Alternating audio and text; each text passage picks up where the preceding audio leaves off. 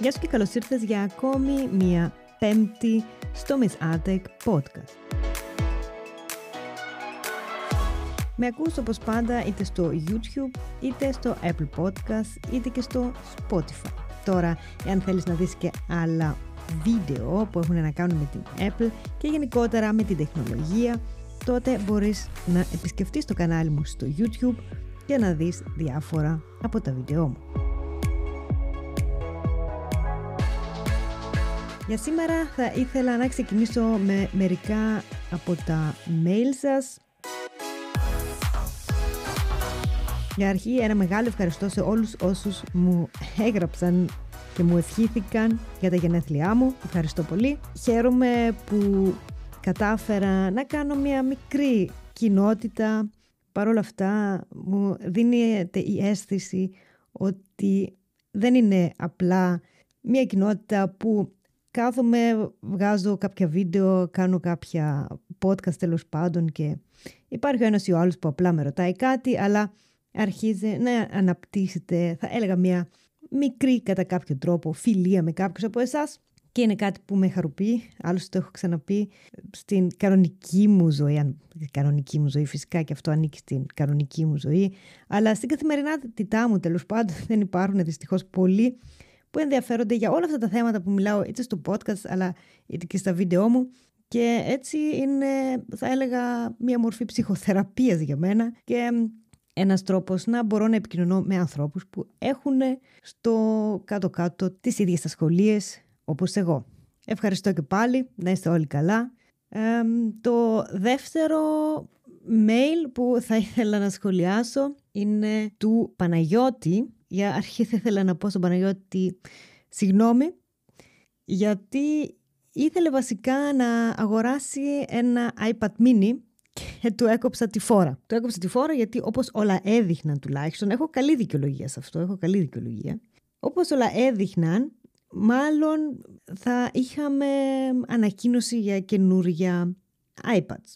Άλλωστε την εβδομάδα που μας πέρασε είχε βγει και το καινούριο Pencil, το οποίο η τιμή του είναι πιο καλή από το Pencil της πρώτης γενιάς, αλλά γενικώ σαν δυνατότητες δεν είναι καλύτερο από το Pencil της πρώτης γενιάς. Δηλαδή ένα πολύ σημαντικό χαρακτηριστικό που είναι το όταν πιέζεις το, το στυλό πιο πολύ τέλος πάντων πάνω στο iPad όταν πιέζεις το Pencil δεν αναγνωρίζει αυτή τη δύναμη τέλος πάντων ε, και είναι κάτι που το θεωρώ αρκετά σημαντικό το συγκεκριμένο προϊόν γιατί ήταν και κάτι, το είπα νομίζω και στο προηγούμενο podcast, ότι ήταν κάτι που κάνει το Apple Pencil να ξεχωρίζει από τα pencil από άλλες μάρκες τέλος πάντων. Όπως και να έχει, θεώρησα τότε ότι μάλλον αυτό είναι ένα μικρό teaser για να δούμε καινούρια iPads. Άλλωστε, θεωρητικά ήταν και ο καιρός που θα πρέπει να δούμε καινούρια iPads. Έτσι λοιπόν, ο Παναγιώτης ήθελε να αγοράσει ένα iPad mini, κάτι που συστήνω γενικώ το iPad mini, γιατί είναι πραγματικά το iPad που έχω χρησιμοποιήσει πιο πολύ από όλα τα άλλα iPads. Είναι μικρό, δεν σκέφτεσαι να το πάρω, να μην το πάρω μαζί, το πετάς στην τσάντα, δεν σε κουράσει δηλαδή. Είναι εύχριστο λόγω του ότι είναι τόσο μικρό. Φυσικά πάντα εννοείται ότι έχει να κάνει με το τι θέλεις να κάνεις. Αν θέλεις να κρατήσεις σημειώσεις, ναι. Αν θέλεις να πας να αρχίσεις να κόβεις βίντεο, όχι. δεν θα το συνέστηνα σε κανέναν. Όπως και να έχει, του είπα περίμενε γιατί λογικά σε λίγο καιρό θα βγουν τα καινούργια iPads. Έτσι λοιπόν με άκουσε και δεν πήγε να το πάρει. Και μετά το βίντεο που ανέβασα εχθές το ξαφνικό τέλος πάντων για το Apple Event με ρωτάει από ό,τι κατάλαβα δεν έχει γίνει κάποια αναφορά ότι θα έρθει iPad mini έτσι; Ναι. Από όλα όσα δείχνουν δεν θα έχουμε iPad τουλάχιστον όχι στο event που θα γίνει την ερχόμενη Τρίτη. Τώρα Παναγιώτη ξέρω ήταν μια μικρή απογοήτευση. Όπως πάντα λέω αν καθόμαστε και περιμένουμε μέχρι να βγει το επόμενο καλύτερο προϊόν, δεν θα πάμε να αγοράσουμε ποτέ τίποτα. Από ό,τι όλα δείχνουν, δεν θα έχουμε την επόμενη εβδομάδα ανακοίνωση για κάποιο iPad. Όπως είπα, πίστευα ότι ήταν ένα μικρό teaser το Pencil και ότι από εβδομάδα τέλος πάντων θα είχαμε και καινούρια iPads. Δεν ισχύει από ό,τι φαίνεται. Τουλάχιστον στο event δεν θα δούμε κάτι που έχει να κάνει με iPads. Τώρα αν θα έρθουν σε έναν μήνα αργότερα, δεν μπορώ να, να, να γνωρίζω. Οι leakers όπως πάντα μας τα λένε μία έτσι, μία αλλιώς. Γενικώ, αν κάποιος θέλει να αγοράσει κάτι, ας πάει να το αγοράσει. Εντάξει, είναι λίγο ξενέρωμα βέβαια, αν μετά από λίγες μήνες βγει το καινούριο προϊόν. Αλλά όπως και να έχει, αν είσαι ήδη ενθουσιασμένος για κάτι, όπως για το mini, πήγαινε αγόρασέ το και εντάξει, μπορεί να βγει το καινούριο, θα είναι λίγο καλύτερο. Δεν νομίζω ότι θα υπάρχει μια τρελή διαφορά με το προηγούμενο μοντέλο. Συγγνώμη και πάλι λοιπόν Παναγιώτη που με άκουσες και σε φρέναρε τέλος πάντων η, η άποψή μου ότι μάλλον θα έχουμε καινούρια iPads. Τώρα, το ανέφερα ήδη. Έχουμε Apple Event στις 30 Οκτωβρίου, την ερχόμενη δηλαδή Δευτέρα, αν δεν κάνω λάθος. Ναι, 30 είναι Δευτέρα. Τώρα εδώ το θέμα ποιο είναι. Ναι, μεν γράφει στην ιστοσελίδα της Apple στην Αμερική, στο apple.com, ότι θα έχουμε ένα Apple Event στις 30 του μηνός, αλλά δεν είναι ώρα Ευρώπης. Για την Ευρώπη θα έχει αλλάξει ήδη η μέρα, θα είναι στις 31 του μηνός, ώρα Ελλάδας 2. 2 η ώρα το βράδυ. Αν δεν κάνω λάθος, πρώτη φορά συμβαίνει κάτι τέτοιο γενικώς. Στους Αμερικάνους φαίνεται περίεργο που θα είναι απόγευμα το όλο event.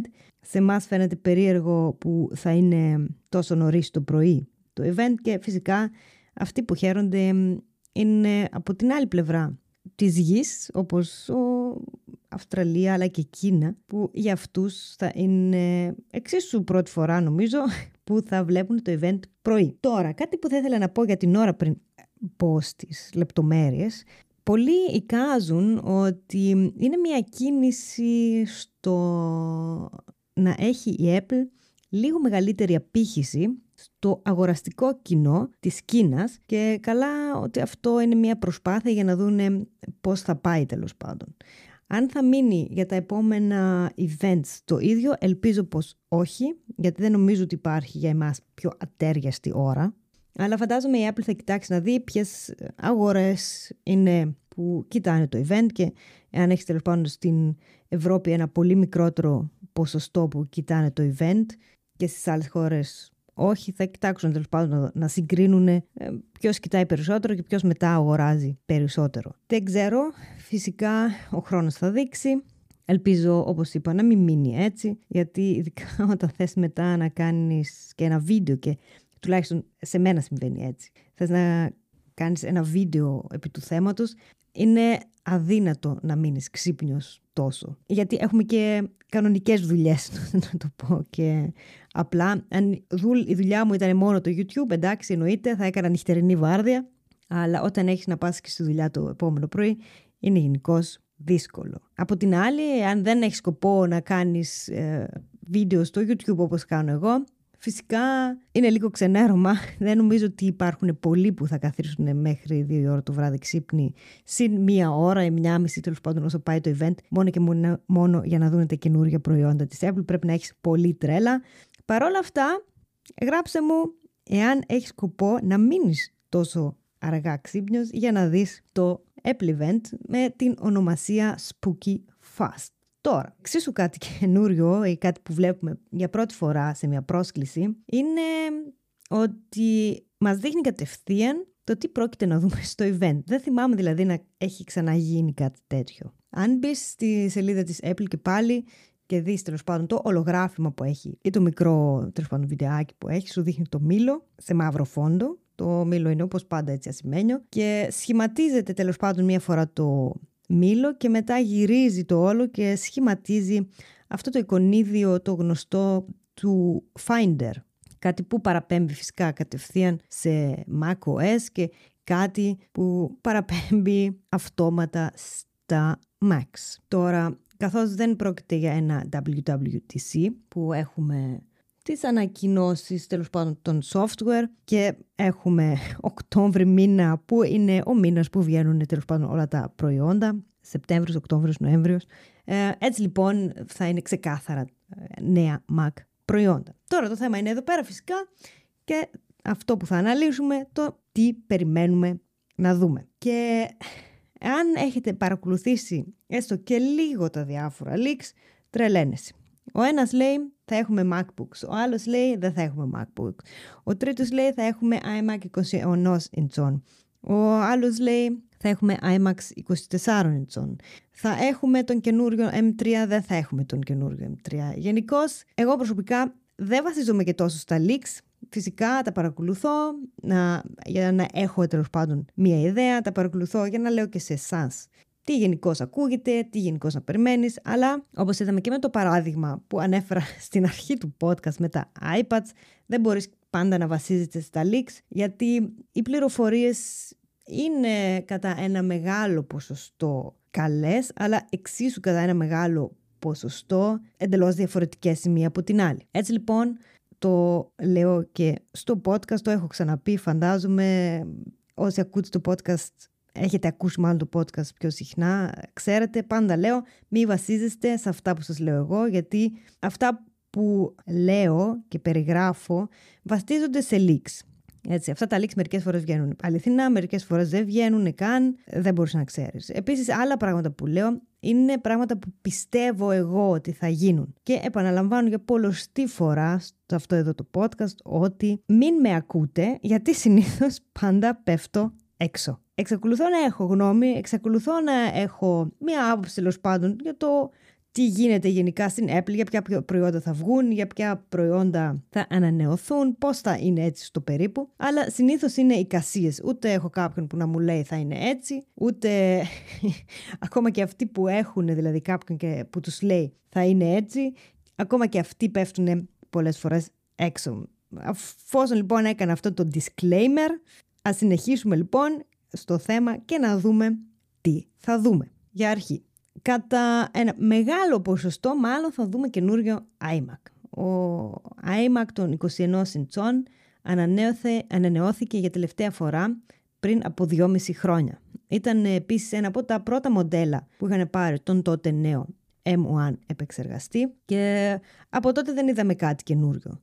Έχει μείνει τα τελευταία 2,5 χρόνια το ίδιο μοντέλο. Το iMac των 27 inch δεν υπάρχει καν, γιατί την τελευταία φορά που είχε βγει ήταν με τον Intel επεξεργαστή και από τότε δεν είδαμε κάποιο πιο μεγάλο iMac ή iMac Pro, τέλος πάντων πώς το λένε ή πώς το λέγανε τότε. Δεν είδαμε κάποια ανανέωση. Έτσι λοιπόν αναμένουμε ότι θα βγουν καινούρια iMac. Τώρα εδώ το θέμα είναι το εξής. Θα βγουν μόνο iMac των 21 inch, θα ανανεωθούν δηλαδή αυτά που είναι μέχρι στιγμής με τον M1 επεξεργαστεί αυτά τα χρωματιστά, πολύ ωραία μηχανήματα. Δεν ξέρω, δεν το έχω προσωπικά, δεν έχω κάνει χρήση, αλλά τα έχω δει αρκετές φορές είτε σε αλυσίδες τέλος πάντων ηλεκτρονικών καταστημάτων είτε και σε Apple Stores. Τα έχω δει και είναι απλά πανέμορφα. Ό,τι χρώμα, σε ό,τι χρώμα υπάρχει που τα έχω δει είναι απλά όλα υπέροχα. Δηλαδή όποιο και να σου έδιναν δεν θα έλεγες όχι. Και το ωραίο σε αυτά είναι ότι μπορείς να το βάλεις σχεδόν παντού. Δηλαδή όσο περιορισμένο χώρο και να έχεις, έτσι όπως είναι διαμορφωμένα, είναι καταρχάς όμορφα και δεύτερον χώρα παντού. Δηλαδή δεν μπορείς να πεις «Α, δεν έχω χώρο για το συγκεκριμένο». Πίσω όμως το Apple Event, κατά ένα μεγάλο ποσοστό, δηλαδή είμαι σίγουρη τέλος πάντων ότι αυτά τα iMac των 29 inch θα ανανεωθούν. Τώρα το θέμα είναι με τι θα ανανεωθούν. Πολλοί λοιπόν πιστεύουν ότι θα έχουμε παράλληλα με τα νέα iMac ή με την ανανέωση των iMac και τον καινούργιο επεξεργαστή, τον M3. Τώρα, όσον αφορά τον M3, δεν είμαι τόσο σίγουρη. Βέβαια, το teaser, να το πω και αυτό teaser, ε, στην πρόσκληση, όπως είπα, λέγεται spooky fast, δηλαδή τρομακτικά γρήγορο και κάτι τέτοιο παραπέμπει στον επεξεργαστή. Δεν ξέρω ρε παιδιά. Το έχω, το, το έχω ξαναπεί, δεν νομίζω ότι θα βγει ο M3 πριν βγουν τα Vision Pro, γιατί πάντα έλεγα ότι τα Vision Pro θα είναι το top τέλος πάντων προϊόν της Apple και το προϊόν που θα προσπαθήσει να πρόξει πιο πολύ. Από την άλλη βέβαια δεν απευθύνεται σε απλούς καταναλωτές, μάλλον δηλαδή ξέρω πολύ λίγα άτομα που θα σκεφτόντουσαν να το αγοράσουν. Οι περισσότεροι απλά θα, το, θα ήθελαν πολύ να το δοκιμάσουν, αλλά να το αγοράσουν δύσκολα. Και εγώ, ακόμα και εγώ προσωπικά θα ήθελα φυσικά να το δοκιμάσω, αλλά δεν θα έδινα τώρα τα τρία χιλιάρικα για να το αγοράσω. Ε, μάλλον ίσως το σπρώξουν σε τύπου πανεπιστήμια, σε τύπου νοσοκομεία, σε τύπου σχολεία, για άλλε, άλλες καταστάσεις όπου εκεί γενικώ το κοινό δεν ενδιαφέρεται αν έχει μέσα τώρα τον M2 ή M3 επεξεργαστή. Για κάτι τέτοιο ενδιαφερόμαστε μόνο λίγα nerds.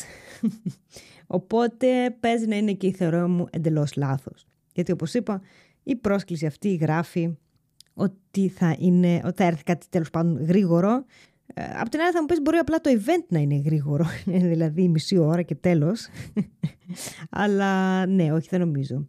Τώρα, ε, αν βγει ο M3, πιστεύω ότι το M, συγγνώμη, το iMac των 21 inch θα πάρει τον πιο απλό M3 και θα βγει ταυτόχρονα και το iMac των 24 inch που λογικά θα έχει τον πιο καλό M3, δηλαδή M3 Pro, M3 Ultra, μπορεί να παιχτεί κάτι τέτοιο. Τώρα, εάν δεν βγει ο M3, φαντάζομαι ότι το iMac θα πάρει τον M2, αλλά τους πιο καλούς επεξεργαστές. Τον Max και τον Ultra. Λέω τώρα εγώ, δεν ξέρω, όπως είπα και πριν, μην ακούτε πάντως. Αλλά λέω είναι πράγματα που εικάζω, δεν ξέρω τι θα γίνει. Είμαι πάντως χαίρομαι ήδη για τα IMAX ε, και ε, μάλλον αυτή τη φορά ανάλογα τώρα ποιον επεξεργαστή θα έχουμε και αν βγει τον 27 inch μπορεί να αγοράσω ένα καθώς ε, σκέφτομαι να πουλήσω το desktop Windows που έχω, το PC που έχω και να πάω μόνο σε... να μείνω τέλος πάντων με, με ένα Mac. Και επειδή θα ήθελα να αλλάξω και την οθόνη μου, μάλλον με βλέπω να πηγαίνω σε μια iMac λύση και όχι για στούντιο, αλλά θα δείξει. Ανάλογα, τέλος πάντων, πώς θα τα φέρουν τα πράγματα και ανάλογα ε, αν βρω κάποιον να χωράσει το, το PC. Τώρα, εφόσον μιλήσαμε για τα iMacs που θεωρούνται, θα έλεγα, σχεδόν δεδομένο ότι θα βγουν, έχουν αρχίσει να σκάνε μύτη και διάφορα leaks για MacBooks. Στο Apple Track είδα πάλι ότι θα βγει, λέει, ένα MacBook Pro M3 και έχει βάλει μάλιστα και φωτογραφία από το κουτί του MacBook Pro. Οι περισσότεροι αμφιβάλλουν ότι θα βγουν MacBooks Pro γιατί δεν έχει περάσει ούτε καν χρόνος από τότε που είδαμε την ανανέωση τον Ιανουάριο, αν δεν κάνω λάθος, Φεβρουάριο, είχαν βγει τότε τα καινούρια MacBooks Pro με τον M2, οπότε θα ήταν γενικώς πολύ νωρίς να δούμε ήδη τον M3 επεξεργαστή στα Pro μοντέλα. Επίσης έχω ακούσει ότι πολλά προϊόντα με M2 δεν πούλησαν καλά. Έτσι ίσως εάν ο M3 είναι ο επεξεργαστής στα 3 νανόμετρα, ίσως λοιπόν κοιτάξουν να αντικαταστήσουν τον M2 όσο πιο γρήγορα γίνεται και αυτός να είναι και ο λόγος που θα γίνει η ανανέωση στα MacBooks Pro τόσο γρήγορα. Ίσως. Επαναλαμβάνω, ίσως. Δεν ξέρουμε αν ισχύει 100% και εγώ προσωπικά δεν περιμένω καινούρια MacBooks. Δεν νομίζω ότι θα βγουν τόσο νωρίς. Αλλά ναι, θα με, εμένα προσωπικά θα με εξέπληστε να δούμε τόσο νωρίς καινούργια MacBooks. Όπως όμως είπα, αυτή μάλλον θα ήταν και η εξήγηση πίσω από το όλο. Δηλαδή, όσο πιο γρήγορα γίνεται να φύγει ο M2 γιατί δεν πούλησε καλά. Τώρα το ότι δεν πούλησε καλά ο M2 φαντάζομαι δεν φταίει ο M2 επεξεργαστής καθε αυτός. Αλλά η διαφορά που είχε ας πούμε ο M2 Pro με τον M1 Pro ήταν πολύ μικρή. Να σκεφτείς εγώ είχα πάρει το MacBook Pro τον Δεκέμβριο νομίζω ή τέλη Νοεμβρίου κάπου εκεί και ήξερα γιατί τότε είχαν τα leaks τέλος πάντων ήταν πολλά ήξερα ότι όπου να είναι θα βγουν καινούργια Max. Παρ' όλα αυτά σκέφτηκα εντάξει πόσο καλύτερο θα είναι. Και δεν είχα και τόσο άδικο, γιατί τότε είχα βρει καλή τιμή για το MacBook Pro και το νέο που βγήκε πραγματικά δεν, ε, δεν θα άξιζε τα λεφτά για να περιμένω πρώτον τους επόμενους δύο μήνες μέχρι να βγει, αλλά και τα λίγα παραπάνω χρήματα τέλος πάντων για το πιο καινούριο μοντέλο. Δηλαδή δεν το μετάνιωσα που έκανα αυτήν την αγοραστική κίνηση. Και φαντάζομαι ότι πολλοί το σκέφτηκαν έτσι. Δηλαδή, βγήκε το καινούριο, να αγοράσω το καινούριο ή να δώσω κάποια ευρώ λιγότερο, να τα επενδύσω σε ίσως περισσότερη χωρητικότητα και να πάρω το προηγούμενο μοντέλο. Και φαντάζομαι αυτός ήταν ο λόγος, ότι οι διαφορές δηλαδή μέσα σε αυτά τα δύο μοντέλα δεν ήταν τόσο τρελές στην απόδοση, όπως όπως είχαμε τότε που είχε γίνει η αλλαγή από Intel σε M επεξεργαστή. Και ίσως αυτή είναι η... Ίσως αυτή τη φορά δούμε μια πιο σημαντική διαφορά, τουλάχιστον όχι στο M2 και M3, αλλά M1 και M3. Ίσως εκεί να δούμε την πιο μεγάλη διαφορά. Γιατί φαντάζομαι ο M3 επεξεργαστής θα είναι και ο επεξεργαστής στα 3 νανόμετρα. Αυτά για το event. Φυσικά στο επόμενο podcast θα μάθουμε τι θα έχει γίνει. Θα έχω βγάλει και βίντεο πριν, πριν το podcast που θα αναλύει τέλος πάντων το, τα καινούργια προϊόντα. Ένα event έκπληξη, ένα από όλες τις απόψεις. Ένα event που δεν το περίμενε νομίζω κανένας. Οι περισσότεροι έλεγαν μάλλον θα γίνει site refresh. Και ανυπομονώ τέλος πάντων να δω τι θα μας δείξει η Apple.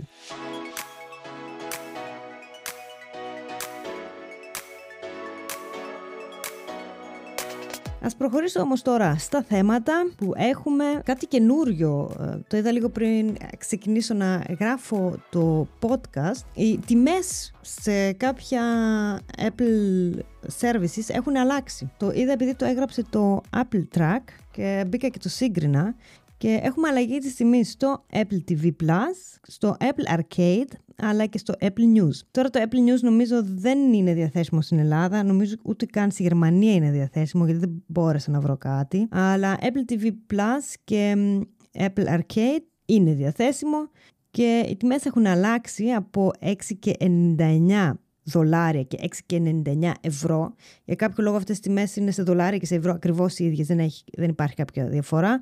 Έχει πάει στα 9 και 99 και το Apple Arcade έχει πάει από τα 4,99 στα 6,99. Εγώ προσωπικά έχω συνδρομή στο Apple TV, συγγνώμη, στο Apple TV Plus και όταν πάω στο iCloud και κοιτάξω τέλος πάντων ποιες συνδρομές έχω ενεργοποιημένες, εξακολουθεί να γράφει 6,99, δηλαδή την παλιά την τιμή. Είμαι τώρα περίεργη να δω αν θα αλλάξει το άμπο ξαφνικά ή όχι. Ε, η επόμενη πληρωμή είναι στις 13 Εντεκάτου, οπότε στις 13 Εντεκάτου θα μπορώ να σας πω εάν η τιμή έχει αλλάξει για παλιούς συνδρομητές, εάν ισχύουν αυτές οι τιμές μόνο για νέους συνδρομητές. Τώρα, τι να αναλύσουμε γι' αυτό; τι να αναλύσουμε γι' αυτό; Πολλοί επέλεγαν το Apple TV Plus για αρχή, καθώς η τιμή του ήταν αρκετά φθηνή. Ε, Συνήθως η ιστορία ξεκινούσε ως εξής. Βασικά, αγόραζε ένα καινούριο iPhone ή ένα καινούριο κάτι τέλος πάντων Apple προϊόν και είχες αυτόματα τρεις μήνες δωρεάν. Οι περισσότεροι το δοκιμάζανε, μερικοί ξεχνούσαν καν να το, να, το σταματήσουν και αρκετοί το δοκίμασαν, τους άρεσε και έμειναν. Έτσι, ανήκω και εγώ σε αυτούς. Ε, η ποιότητα των σειρών όσον αφορά το οπτικό κομμάτι. Με έχει αφήσει απίστευτα ευχαριστημένη. Και όσον αφορά τώρα το θέμα της πλοκής σε ταινίες, είχα κάνει και ένα σχετικό βίντεο. Θα επιθυμούσα λίγο λίγο όχι τόσο αμερικάνικο storytelling. Άμα το συγκρίνουμε με το Netflix είναι ίσως το μοναδικό πράγμα που το Netflix κερδίζει σε κάτι τέτοιο καθώς δίνει σειρές και ταινίες και από άλλες χώρες και όχι μόνο από αμερικάνικες που δεν έχει να κάνει τώρα με, το, με την Αμερική καθεαυτή αλλά έχει να κάνει με τον τρόπο που παίζουν οι ηθοποιοί, έχει να κάνει με την ιστορία καθεαυτή, με τον τρόπο που εξηγείται μια ιστορία. Γενικώς υπάρχει μια πληθώρα, με την καλή έννοια, και είναι κάτι που εμένα προσωπικά μου λείπει από το Apple TV+. Αυτό θα, θα ήταν κάτι που θα ήθελα να δω. Η Apple εξακολουθεί να έχει σε σύγκριση τώρα με το Netflix και με τα υπόλοιπα σχετικά λίγες σειρές και ταινίες. και ναι μεν είναι όλα πολύ καλύτερα γυρισμένα και ποιοτικά σε σχέση με το Netflix τέλος πάντων άποψή μου είναι ότι είναι πολύ καλύτερα και τέριαζε και η τιμή. Τώρα έχει πάει στο 10 ευρώ και δεν ξέρω πόσοι θα κάνουν πραγματικά το βήμα να επιλέξουν το Apple TV Plus και πόσοι θα μείνουν στο Netflix. Επειδή αρκετοί έχουν πραγματικά το πρόβλημα του ότι δεν έχει τόσες πολλές επιλογές στο Apple TV από ό,τι έχει στο Netflix. Ο χρόνος θα δείξει τα ποσοστά φαντάζομαι. Σε κάποια στιγμή θα μας γίνουν γνωστά. Δεν ξέρω τώρα πόσοι από εσάς είστε συνδρομητές στο Apple TV Plus και δεν ξέρω πόσοι από εσάς σκέφτεστε να γίνετε συνδρομητές.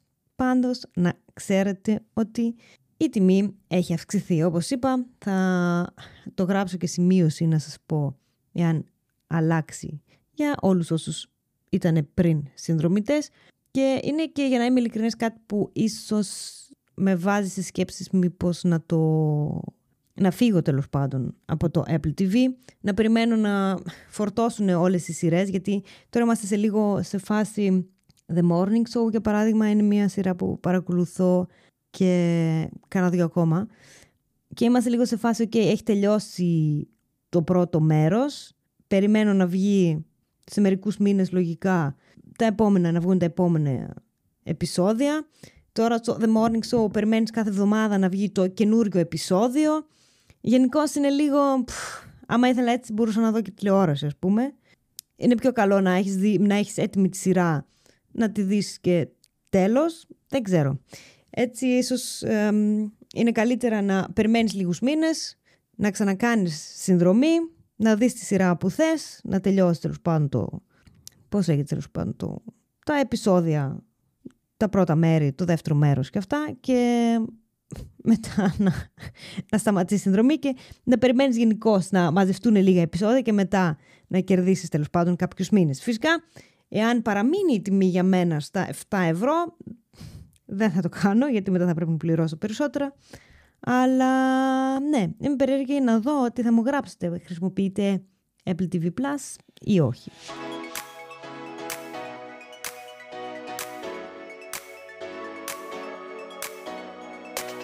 Ένα άλλο θέμα τώρα το, για το οποίο θα ήθελα λίγο να αναφερθώ είναι η μπαταρία από το iPhone 15 Pro.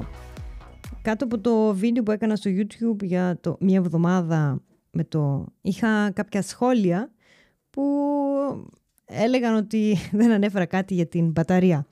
Βασικά το έκανα συνειδητά, γιατί όταν αγοράζεις ένα καινούργιο κινητό φυσικά το χρησιμοποιείς λίγο διαφορετικά από ότι ένα κινητό που το έχεις εδώ και καιρό.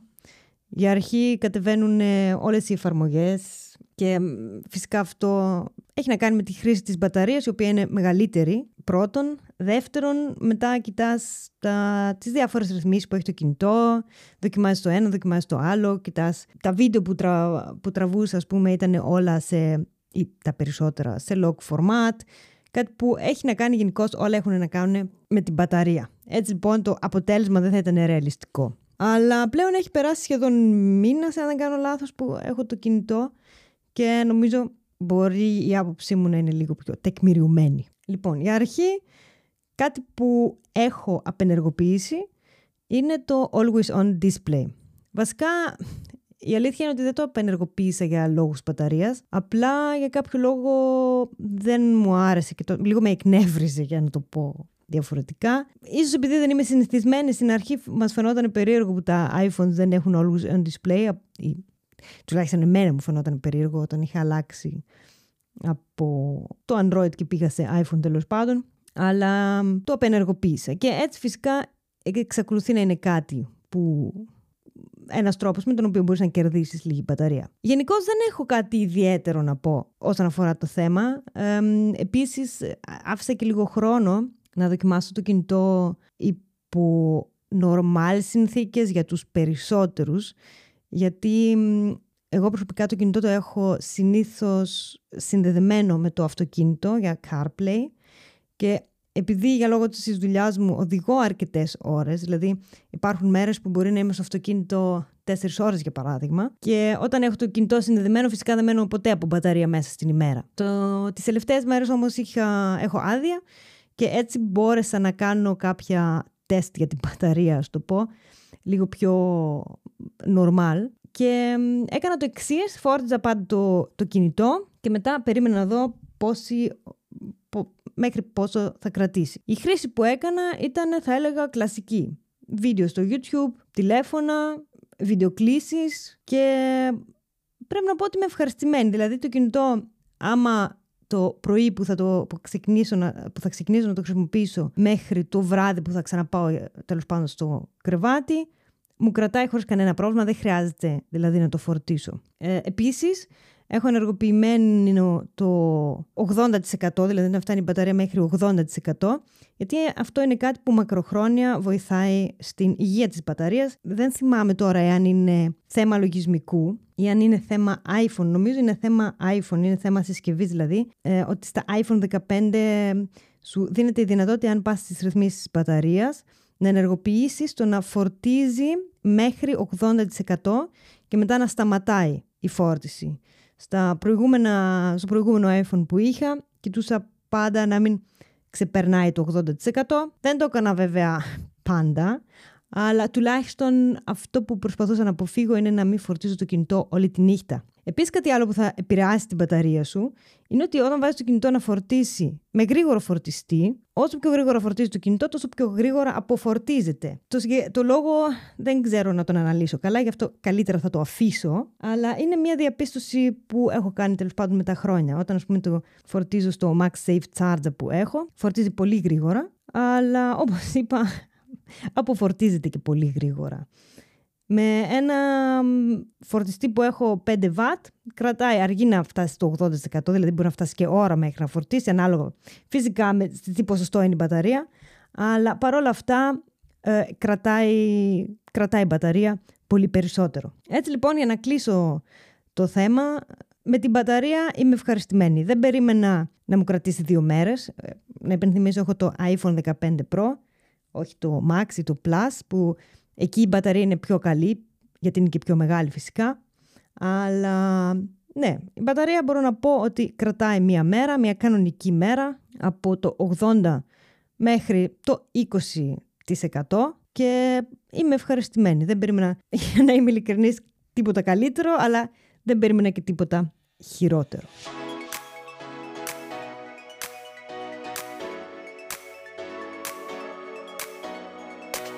Αυτά ήταν λοιπόν σήμερα από εμένα. Ευχαριστώ πολύ που άκουσες ακόμη ένα Miss Arctic podcast. Να είστε όλοι καλά και θα τα ξαναπούμε σύντομα. Ciao!